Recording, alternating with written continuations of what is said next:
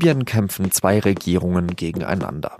Eine Seite wird unter anderem von der Türkei, die andere von Russland unterstützt. Jetzt hat die Bundesregierung zu einer Libyen-Konferenz nach Berlin eingeladen, um den Konflikt zu entschärfen. Ob das gelingen kann, darüber habe ich mit unserem Hauptstadtkorrespondenten Daniel Brössler gesprochen. Sie hören auf den Punkt mit Jean-Marie Magro. Wenn die Entwicklung in Libyen so weitergelaufen lassen äh, wird, dann wird Libyen das nächste Syrien werden. Und dazu wollen wir es nicht kommen lassen. Das war der deutsche Außenminister Heiko Maas am Donnerstagabend in der ZDF-Talkshow Maybrit Illner. In Libyen ist es wahnsinnig kompliziert und ich versuche, das mal kurz zusammenzufassen. Seit 2014 ist das Land zwischen zwei Regierungen aufgeteilt. Die eine sitzt in der Hauptstadt Tripolis und wird angeführt von Fajis al-Sarraj.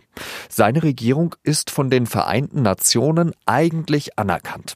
Sie hat aber nur über wenige Gebiete außerhalb von Tripolis die Kontrolle.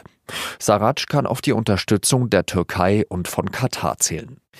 Die andere Regierung ist die des Rebellengenerals Khalifa Haftar.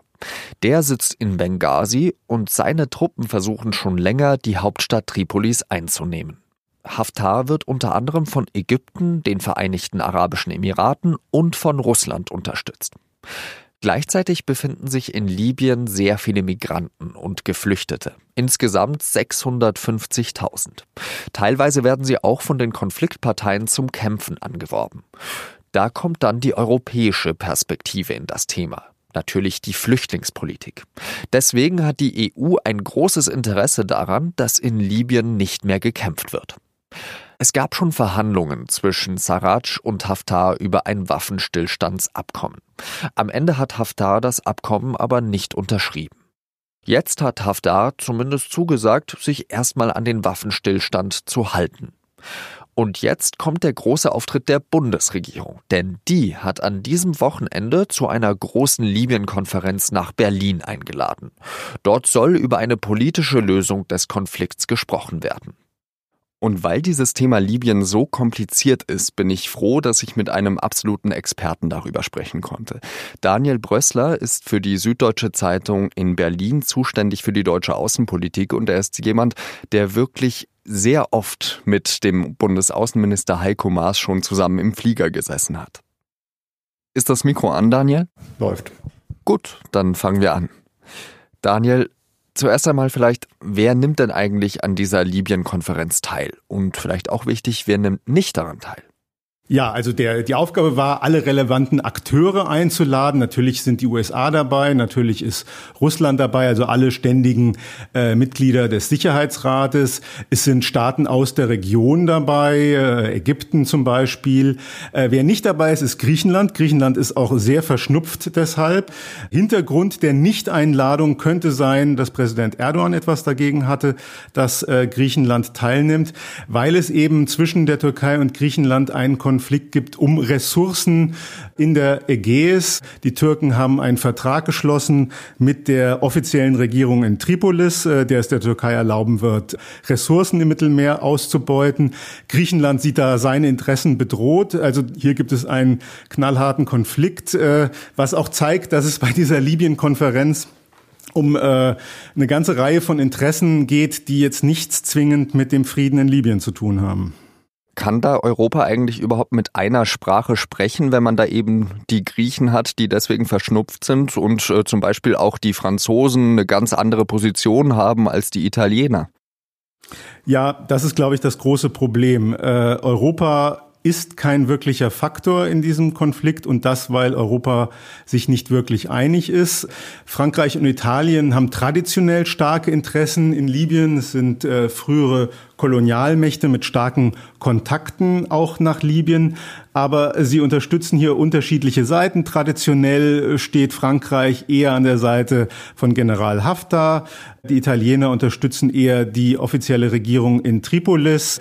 Auch aus diesem Grund hat die Bundeskanzlerin gesagt, dann versuchen wir Deutsche das zusammenzubringen. Wir haben keine so klaren Interessen in Libyen äh, und können vielleicht äh, der richtige Partner sein, der von beiden Seiten akzeptiert wird. Wo steht denn Deutschland eigentlich in diesem sehr komplizierten Konflikt? Deutschland sieht sich in diesem Konflikt äh, eigentlich als Vermittler. Deshalb als äh, auch die Berliner Konferenz, die jetzt sozusagen einen Raum schaffen soll, in den sich die verschiedenen Akteure äh, zusammensetzen können. Fast alle anderen stehen auf einer bestimmten Seite. Äh, äh die Russen unterstützen zum Beispiel General Haftar. Ähm, andere, die Türkei zum Beispiel, sind ziemlich eng verbündet mit der Regierung in Tripolis. Äh, Deutschland steht da so ein bisschen in der Mitte. Für Europa und ja auch speziell für Deutschland ist ja das, was in Libyen passiert, sehr entscheidend, denn dort sind ja 650.000 Migranten und Geflüchtete. Und wenn sich dort Russland oder die Türkei als Ordnungsmächte durchsetzen könnten, dann hätten die ja einen ganz schönen Hebel, oder?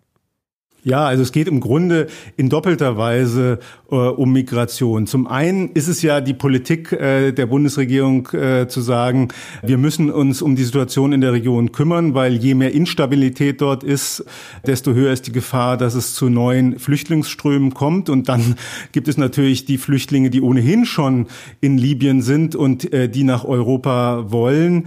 Hier sehe ich sozusagen das Hauptinteresse für Deutschland, dort äh, für Stabilität zu sorgen weil einfach die Angst da ist, äh, dass neue unkontrollierbare Ströme in Gang gesetzt werden könnten.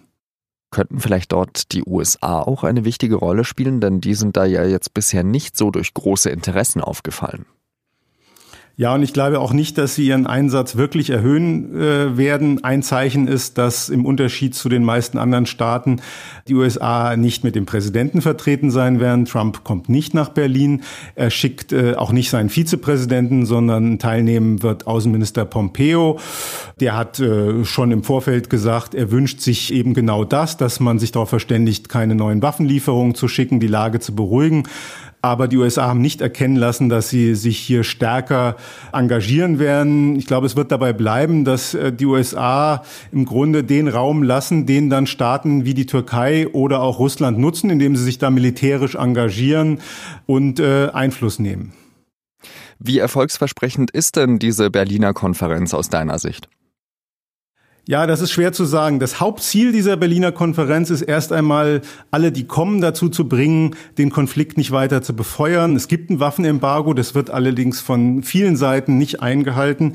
Also am Ende, wenn man sagen wird, das ist ein Erfolg gewesen, dann äh, wird man mindestens sagen müssen, äh, alle haben sich darauf verständigt, keine neuen Waffen zu liefern das ist schon relativ viel, wenn man das erreicht. Ähm, und ich bin mir nicht sicher, dass es wirklich gelingen wird. Es gab monatelange Vorbereitungen. Man hat sich schon auf Texte verständigt, die dann in so eine Abschlusserklärung einfließen werden. Ich denke schon, dass es eine Abschlusserklärung geben wird, weil wenn man da nicht gute Hoffnung hätte, dann würde so eine Konferenz erst gar nicht stattfinden.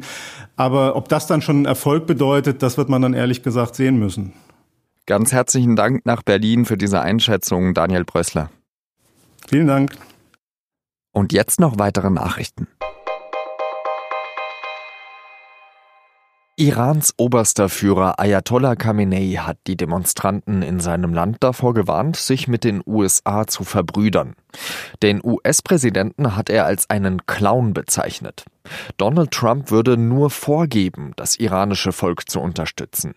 Am Ende werde er es verraten und der Nation einen giftigen Dolch in den Rücken rammen, so wörtlich. Das hat Khamenei vor tausenden Gläubigen in einer Freitagspredigt gesagt, seiner ersten seit acht Jahren. Horst Seehofer hat mit nur einer Ankündigung den Fotohandel gegen sich aufgebracht. Eigentlich wollte der CSU-Innenminister, dass Passbilder in Zukunft nur noch von den Behörden gemacht werden. Denn das Innenministerium sorgt sich um Bildmanipulationen. Nach ziemlich viel Kritik aus dem Einzelhandel ist Seehofer jetzt aber bereit, es doch nicht ganz so streng mit Fotografen und Fotoautomaten zu nehmen. Eine abschließende Lösung muss aber noch gefunden werden. Im Gespräch ist, ob Fotografinnen und Fotografen für solche Aufnahmen offiziell zugelassen werden sollen.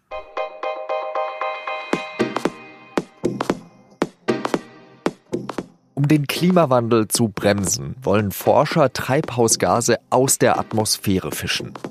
Ist das Wahnsinn oder Weltrettung? In der SZ am Wochenende gibt es jedenfalls im Wissensteil dieses Mal eine Doppelseite zum Thema Climate Engineering. Und die können Sie mit Digitalabo schon um 19 Uhr an diesem Freitag lesen. Das war auf den Punkt. Redaktionsschluss war 16 Uhr. Vielen Dank Ihnen fürs Zuhören und wir hören uns dann nächste Woche wieder. Adieu.